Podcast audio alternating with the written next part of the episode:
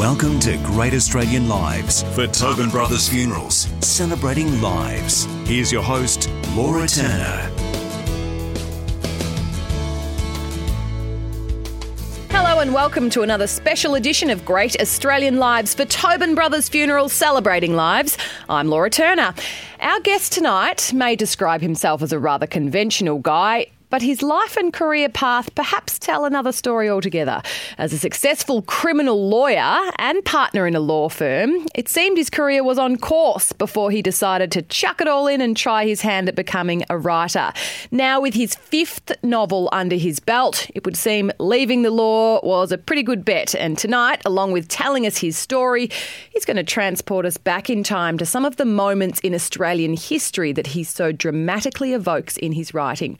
It is my pleasure to welcome the author of novels such as The Rules of Backyard Cricket, On the Java Ridge, and his latest, The Burning Island, to Great Australian Lives. Jock Serong, welcome. G'day, Laura. Thanks. How are you? Really well, thanks. Yeah, yeah, it's lovely to be talking to you. Are you in Port Fairy right now? I am. I'm sitting here. It's raining outside. I'm in a little converted shed in my backyard. Oh, how beautiful. That Yeah, great atmospherics for writers. Actually, sounds beautiful. So our, our our listeners understand why we're in different places. We are recording uh, remotely, which is what we've been doing a bit of through COVID for these shows, and I think it's I actually think it's a great uh, evolution of the way we do some of these shows. I can speak to you while you're sitting in your backyard studio in Port Fairy, which is is just beautiful.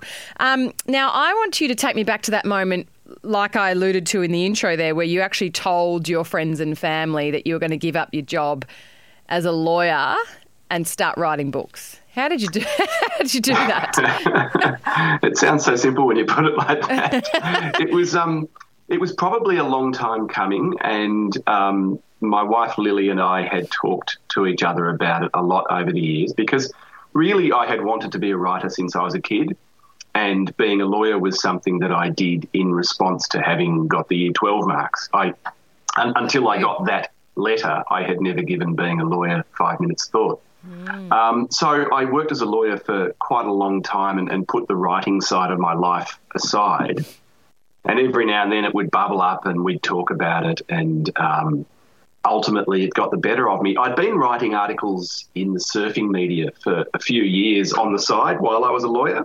And that was going well and I was really enjoying it. And I suppose that crunch point came where I was finding it too hard in the end to juggle the two lives and I had to choose between them. I think the lawyers I was working with at the time had happily assumed that law would win out. Um, and in fact, it went the other way. yeah. Well, I can imagine, uh, you know, being a partner in a law firm, and there's always demand uh, for lawyers, uh, especially criminal lawyers. Um, it's such a sure, um, you know, secure uh, career, I guess, in a way, isn't it? You, you're taking a risk by by changing it up. Yeah, and at the time that this was happening, we've got four kids and they were all under 10. I read that. That's- You know, there's a mortgage and, and there's other worries to think about. and um, I, I remember the question I was asking myself at the time was is the responsible thing to do with your kids to stay in the, in the steady chair? Um, or is the responsible thing to do, if you're going to encourage your kids to follow their dreams, Mm. then to actually live that life? And I, I, to this day, I don't think there's a right or wrong response to that, but I think that's the question to ask.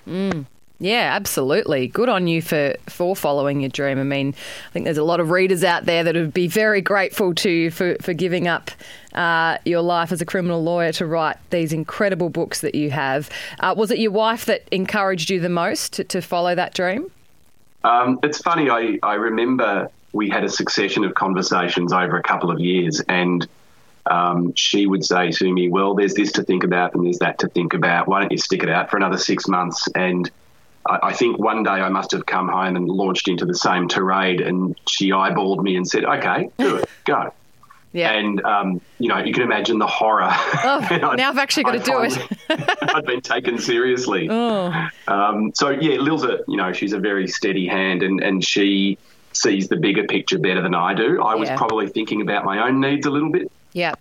Yeah. Did you, was it, when you did start writing, did you get a lot of rejections before success?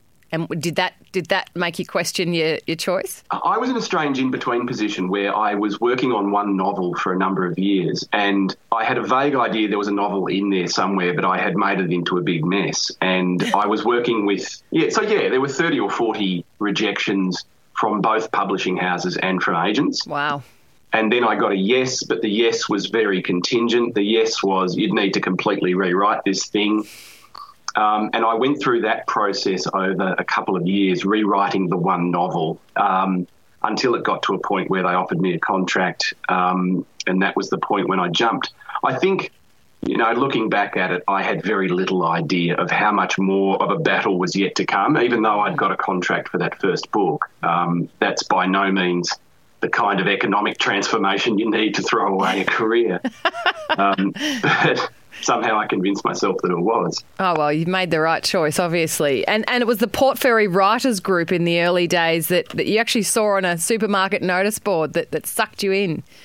Yeah, that's right. Um, I had been writing non-fiction, as I was saying, for surfing magazines, mm. and sort of flirting with the idea of whether I could write some fiction and there's a lot of self consciousness that comes with that. When I was yeah. a kid, I used to write fiction and then crumple it up and throw it out or hide it.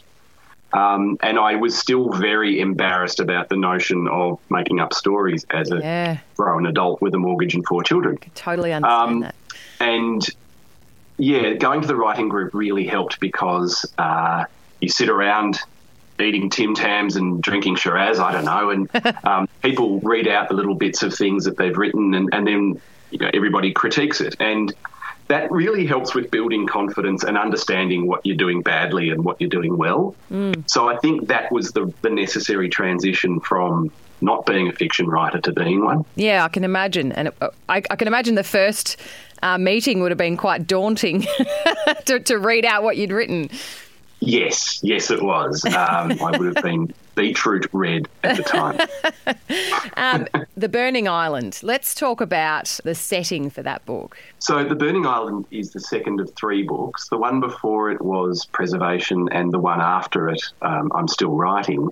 And the three of them are set in a group of islands in Bass Strait called the Furneaux Islands. Mm. And if you imagine Strait, um, imagine Tassie as a triangle and it's kind of in inverted commas. And the inverted comma on the left is King Island, and the inverted comma on the right is the Furneaux Group, which is a whole lot of little islands and one very big one called Flinders. They're really physically beautiful. They're made of this sort of silvery granite, these big domes of rock.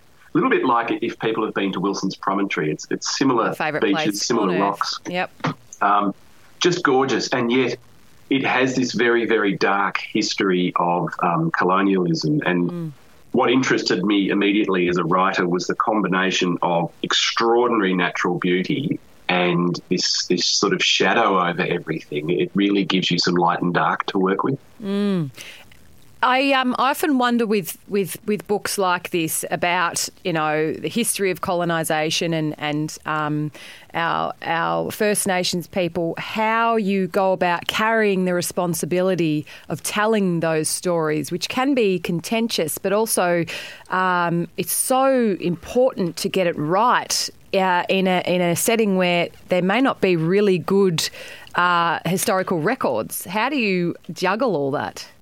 Yeah, it's a really good question. I think um, I, I, grapple with this a lot, and I think the answer is that the importance of having these discussions is bigger than the danger of getting it wrong. Yep. So, um, provided that you go in with as much research as you can possibly do, and provided that you consult with um, Aboriginal people who are the relevant people to the area, then um, you, are doing your best to take part in a conversation, which is better had than not had. Yeah. The, the, the really distinctive thing about this Bass Strait history is that it's not discussed, it's not taught in schools, and it's very important to understanding the mistakes that we're still making.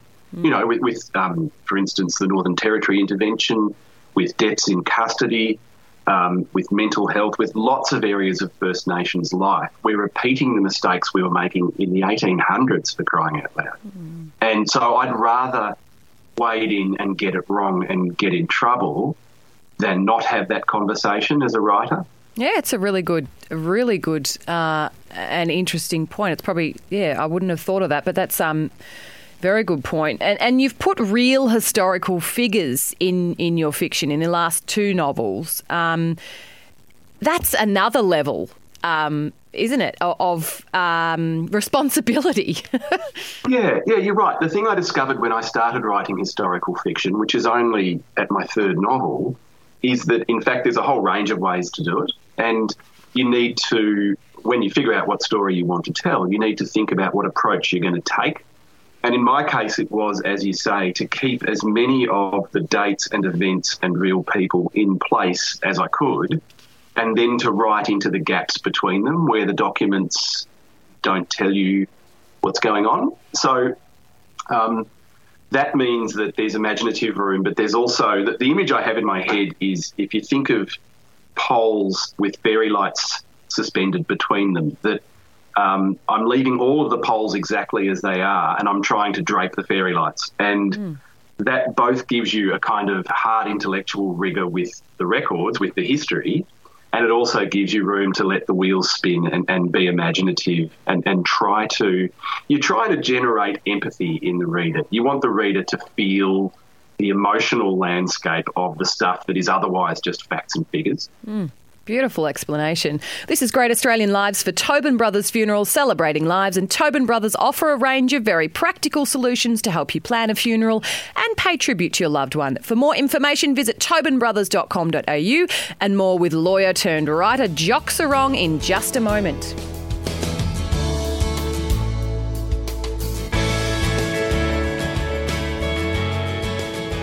Welcome back to Great Australian Lives for Tobin Brothers Funerals Celebrating Lives. I'm Laura Turner. Our guest tonight is author Jock Serong, author of five books, including Quota, The Rules of Backyard Cricket, Preservation, and his latest, The Burning Island. Now, just on that, Jock, we were talking uh, in the first segment about uh, writing about historical figures, and there is uh, one in particular, Tarenorerer, um, born near Emu Bay, who's in the Burning Island, and she is a fascinating character with um, as you've as you've you've you've well described she's someone we don't know enough about.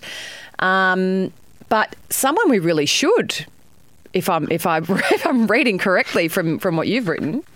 Yeah you're right Laura. Um, one of the fascinating things that happens when you're researching these kind of forgotten corners is that you find characters in the history who really deserve a better run than they got. And Tarenorerer is um, a woman who was born in Tasmania, a Palawa woman who was probably very, very early on abducted by settlers and used as a domestic servant. Um, and as a child and as a young person, she would have been taught the ways of these kind of grand settler houses. And John Batman, who's mostly associated with Melbourne, was one of these settlers in Tasmania. And indeed, he had Tarenorerer in his house at one point. And along with being taught everything else, she was taught how to use firearms so that presumably she could hunt for fresh food for the household. Um, she took that knowledge and she took a whole lot of guns and armed local Aboriginal people, local Palawa people, so that they could fight back. And wow. it became one of the very rare instances in colonial history where First Nations people were turning English firearms on the settlers. Hmm. and um, she was on the run for most of her life. She was repeatedly recaptured, imprisoned, um, made to serve the settlers she wound up in these islands, in the Furneaux Islands, on the run.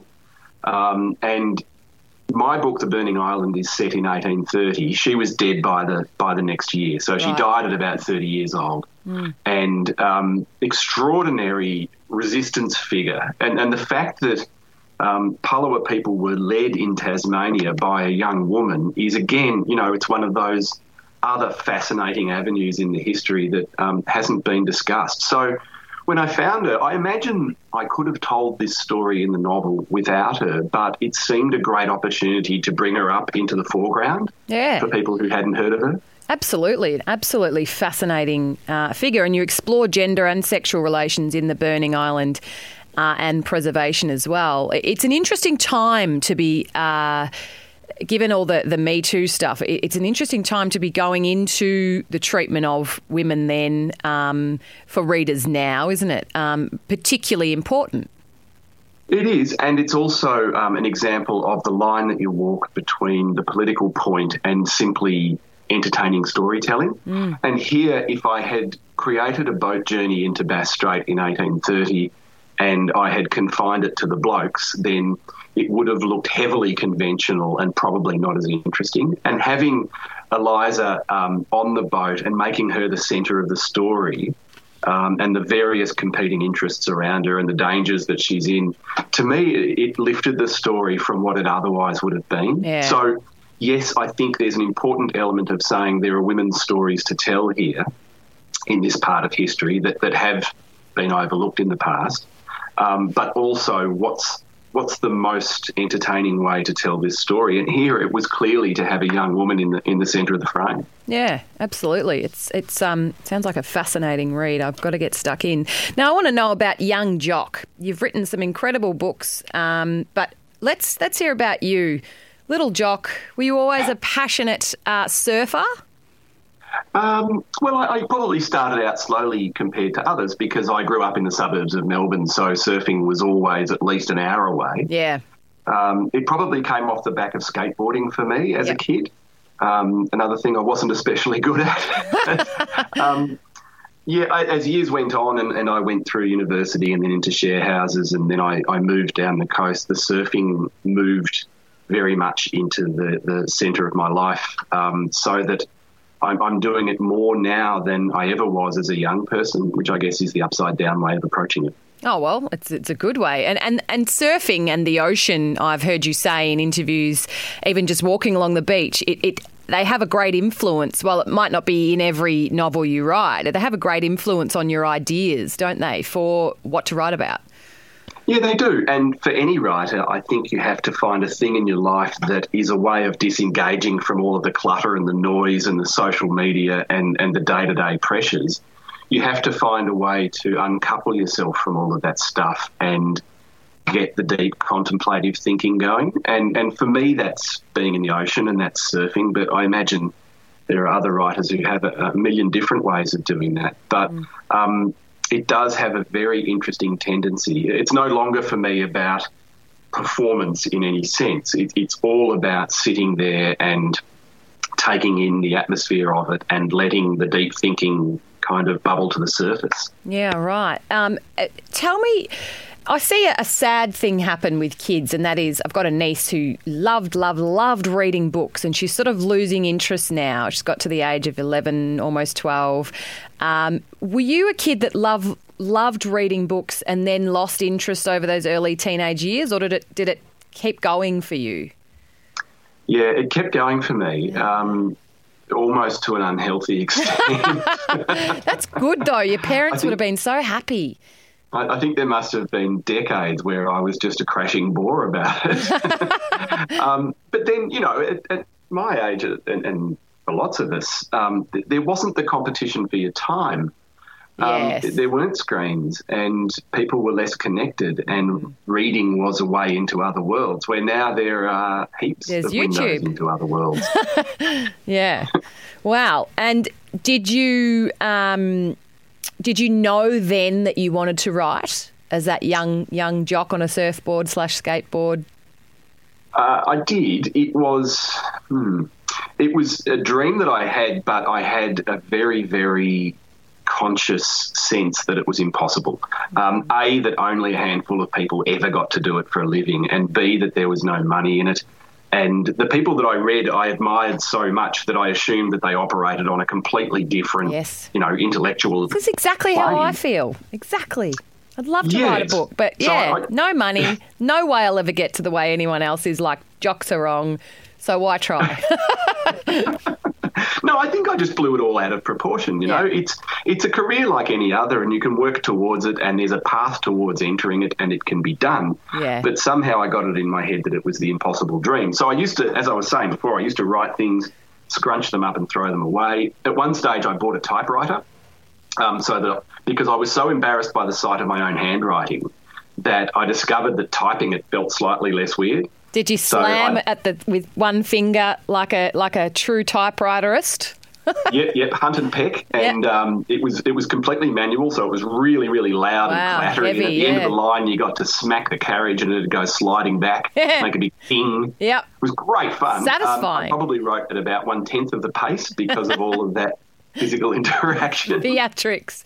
I want to know too, Jock. I mean, before you were this incredible author, um, as we mentioned in the intro, you were a criminal lawyer. I'm fascinated by criminal law. As a journalist, I've spent far too many uh, hours of my life sitting in the Melbourne Magistrates Court.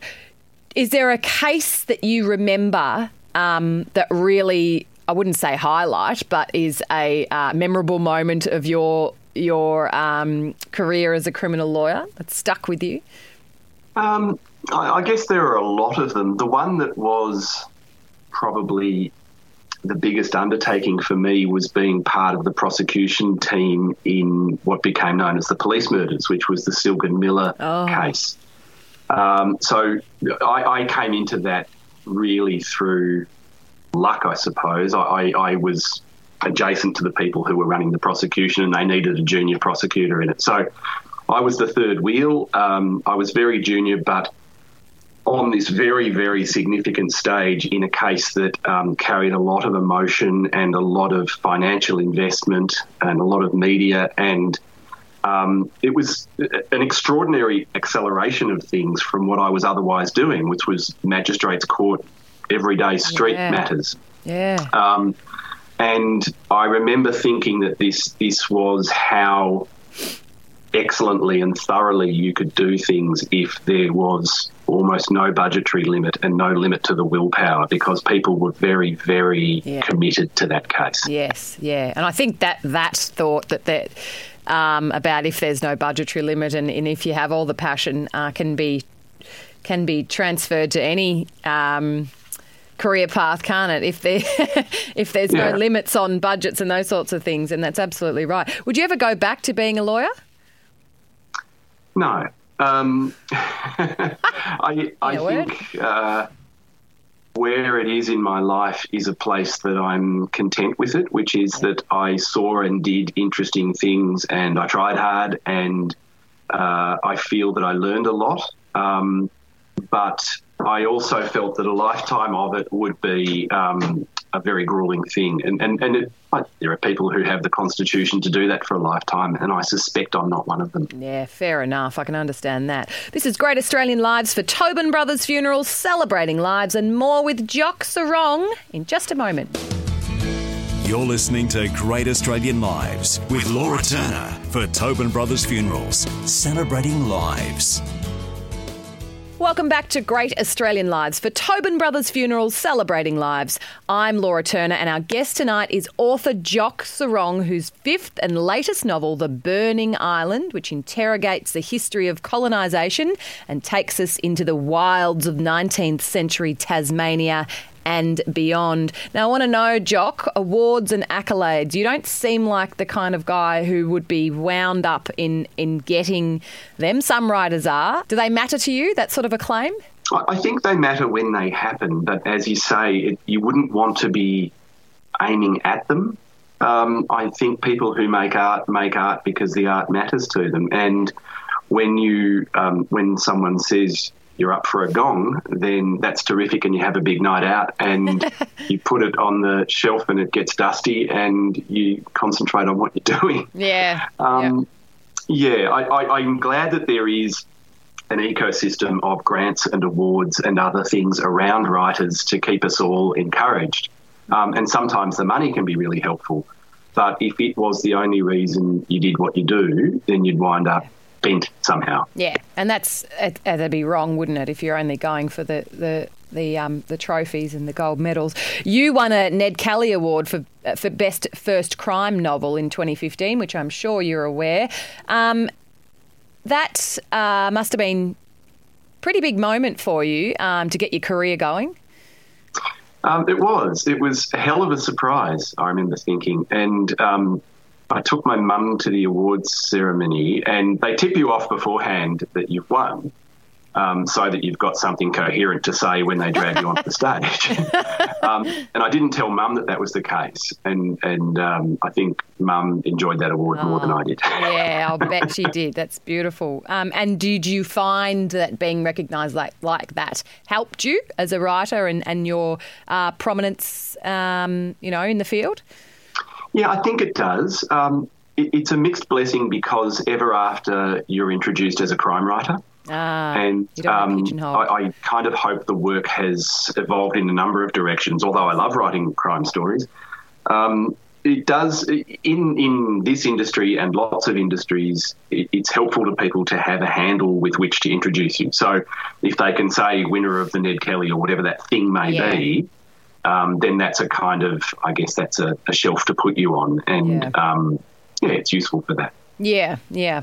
Um, now, on the Java Ridge, that is a much loved uh, book of yours. Um, it was the first time you'd brought surfing themes into your fiction, though. Uh, it's a novel that also explores the treatment of asylum seekers and the lengths the government will go to. Uh, especially when in election mode, uh, to win favour. It's an interesting topic to explore. Why go there?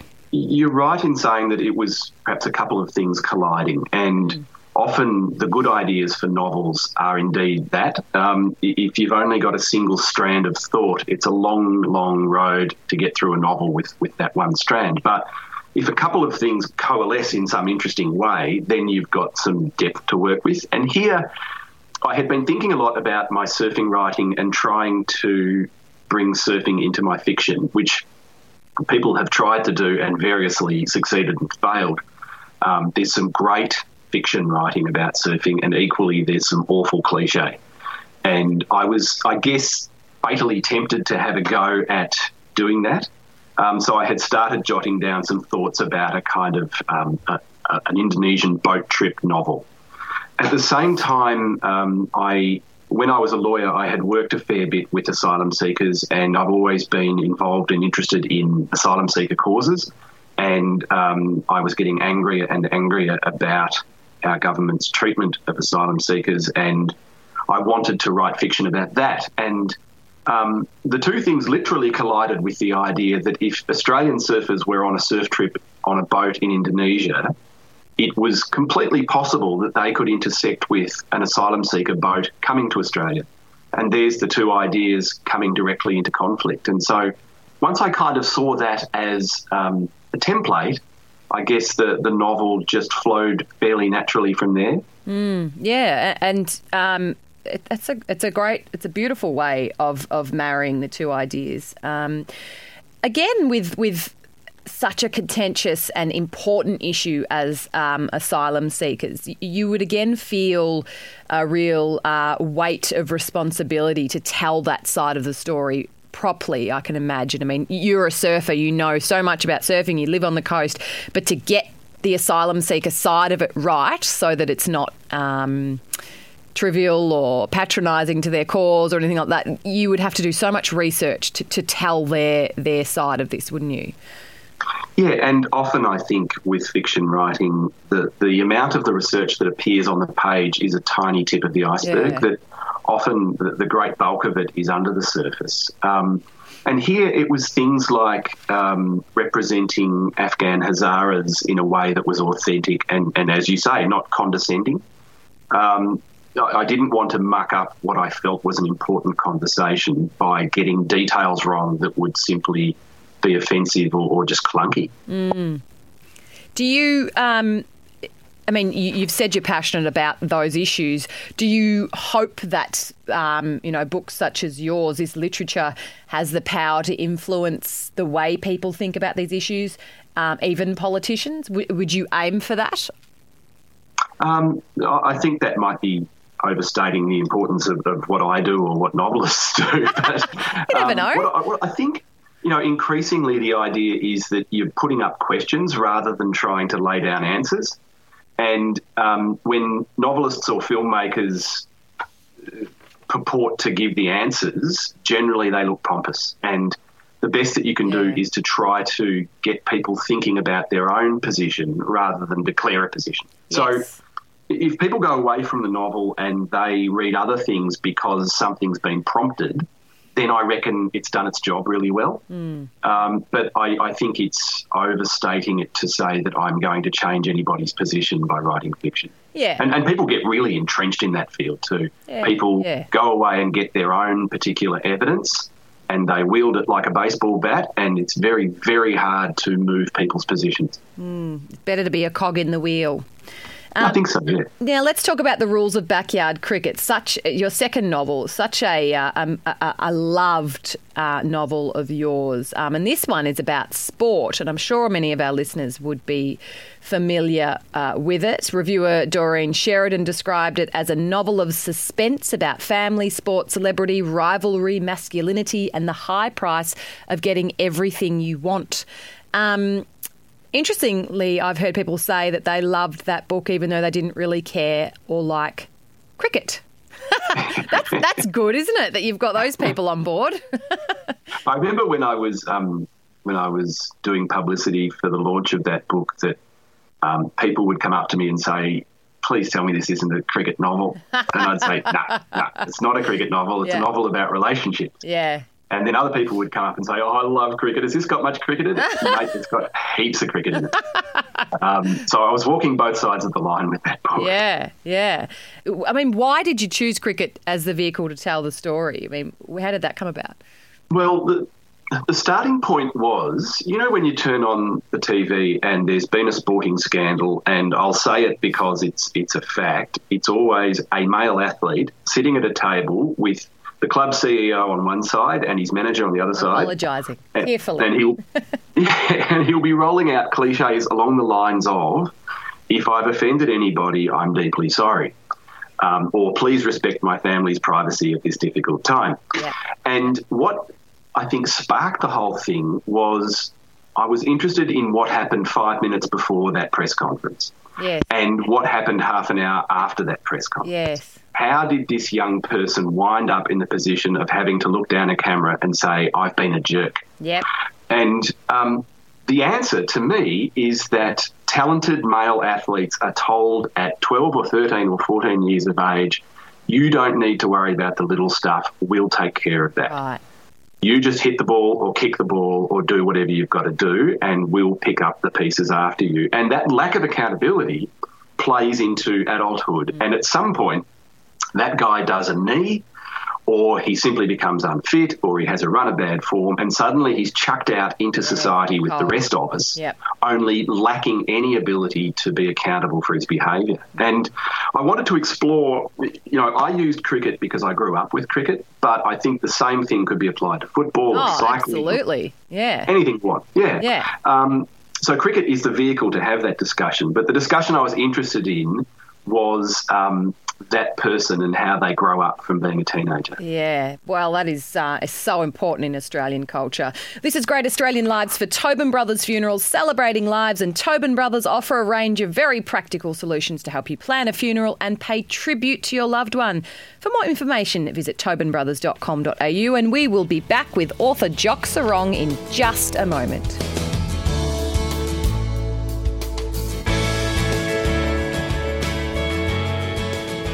Welcome back to Great Australian Lives for Tobin Brothers Funerals, celebrating lives. I'm Laura Turner, and our guest tonight is Jock Serong, former criminal lawyer turned writer and the author of five wonderful books, including his latest, The Burning Island, which is in store now. Now, Jock, has COVID lockdown, or did the COVID lockdown, which uh, was a while ago now, um, was it a blessing for you uh, as a writer, being being sort of well, sort of locked in that studio in Port Fairy in the backyard with the rain falling. I mean, that's sort of the quintessential writer's dream, is it not?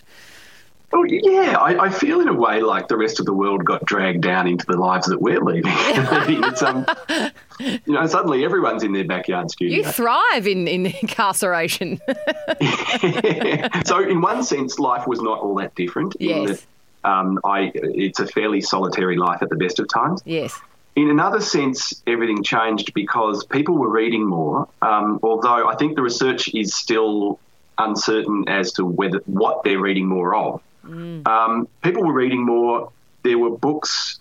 Uh, there were books to sell, but um, the launching of a book, and I launched The Burning Island deep in the middle of last winter. um, became very, very different. Where previously you'd go out to bookshops and libraries and writers' festivals and you'd kind of your wares, um, we were all confined to Zoom and um, people had to be much more inventive about the way. I, I, there was a day, uh, I think it was September 1 last year, when something like 600 novels were released in Australia and New Zealand because of a backlog of launch dates that publishers kept pushing them back and then they all went at once. And so, how do you make a book visible in Yeah, that among environment 600? when all you, yeah, when all you've got is the screen to work with?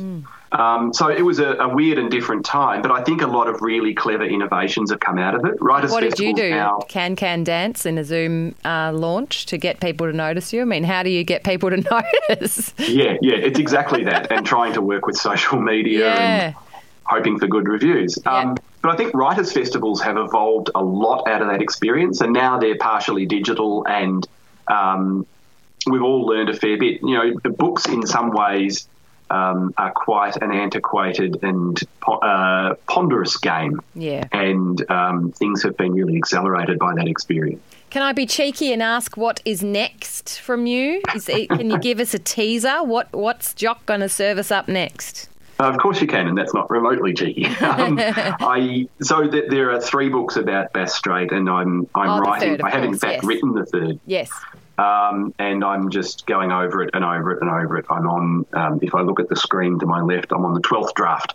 Wow. Um, so that I, I imagine will be released next year. yep.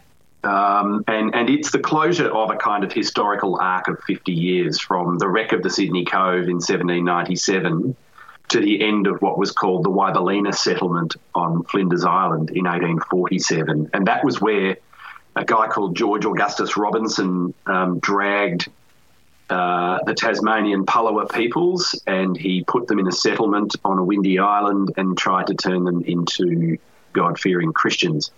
Um, it was a disaster and very, very instructive. Again, going back to the idea that we're repeating the same mistakes.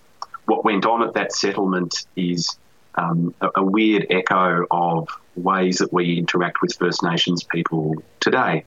So um, the third novel concerns that little period. Um, and then after that, I think I, I'll try and jump genres again and, and get out of historical fiction and, and write something completely different. Right. Um, and do you get much time on the surfboard now that you're on your 12th, 12th draft of, I'm sure, what is it, an epic novel? Um, more than I rightly should. Right. yeah, I've got nothing to complain about on that front. And um, given that it's the only exercise that I do, Laura, Yeah. I um, yeah, that's that's my excuse, and I'm sticking to it. Do you take the kids out? I mean, Port Fairy, could you have chosen somewhere a bit warmer to be surfing? Freezing. it's beautiful, but come on, are you wearing three wetsuits? Uh, it is um, it is very very cold, but when you've got nothing to compare it to, which my kids don't, they think it's lovely. Yeah, right. Okay, so they're all blue around the lips. are they all surfers? Yeah, yeah, in different Wow. ways. Yeah. Um, we are all surfers. There's an awful lot of wetsuits draped on our front porch. Sounds like the absolute idyllic Australian upbringing. So well done to you. And thank you for being our guest. It has been an absolute pleasure and uh, very informative. So thanks again. It's been great, Laura. Thanks heaps. And if you've enjoyed our chat with Jock Serong tonight and you'd like to share it with a friend, subscribe to the Great Australian Lives podcast. This is Great Australian Lives for Tobin Brothers Funerals, celebrating lives. And of course, join me the same time next week when we celebrate another Great Australian Life. You're listening to Great Australian Lives with Laura Turner for Tobin Brothers Funerals, celebrating lives.